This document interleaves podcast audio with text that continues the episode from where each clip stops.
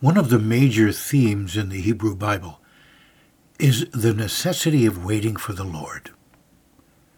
This is something most all of us have or will go through in our lifetime.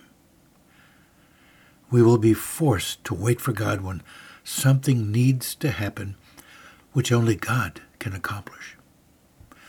Nowhere in the Bible is the centrality of waiting for God more powerfully stated than in Psalm 37.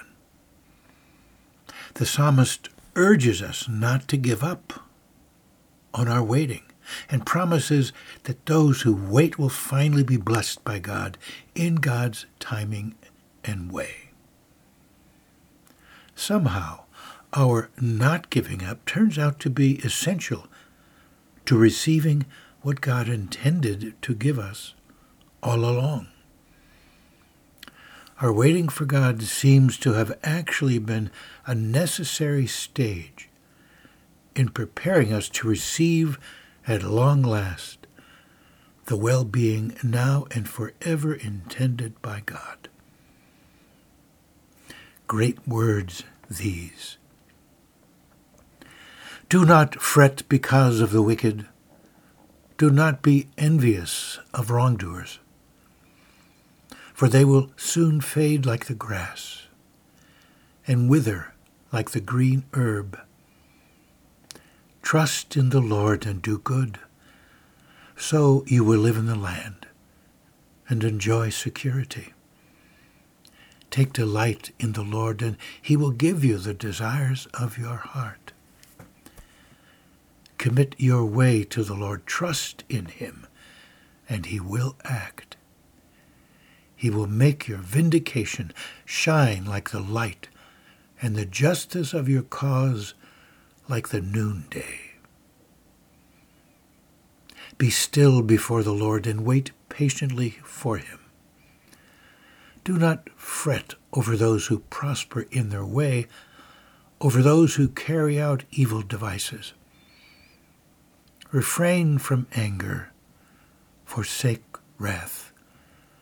Do not fret, it leads only to evil.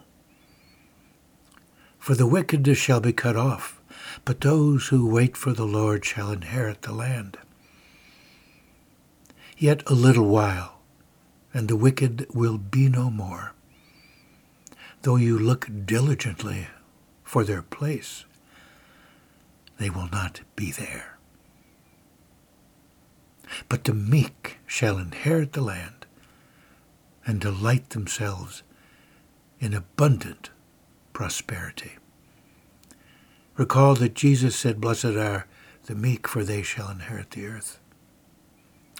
I'm convinced that the time spent waiting for God, be it a month or decade or even an entire lifetime, secretly strengthens us to continue abiding in and with God once the living waters of heaven burst through to us and in us. What waiting develops in us is steadfastness. And with that, the faith to continue believing in spite of not receiving the promised fruit of God's goodwill and way. Such was the faith of Abraham and Sarah. Whenever God called out to Abraham, he would answer immediately with, Here I am. And the blessed couple waited over 25 years for God to finally fulfill the promise of progeny. Their faithful waiting became the model for our waiting for God in the steadfast faith that God will yet, quote, give you the desires of your heart. In praying this scripture, move through the four questions. What does the passage say? What does it say to you? What do you want to say to God? What does God want to say to you?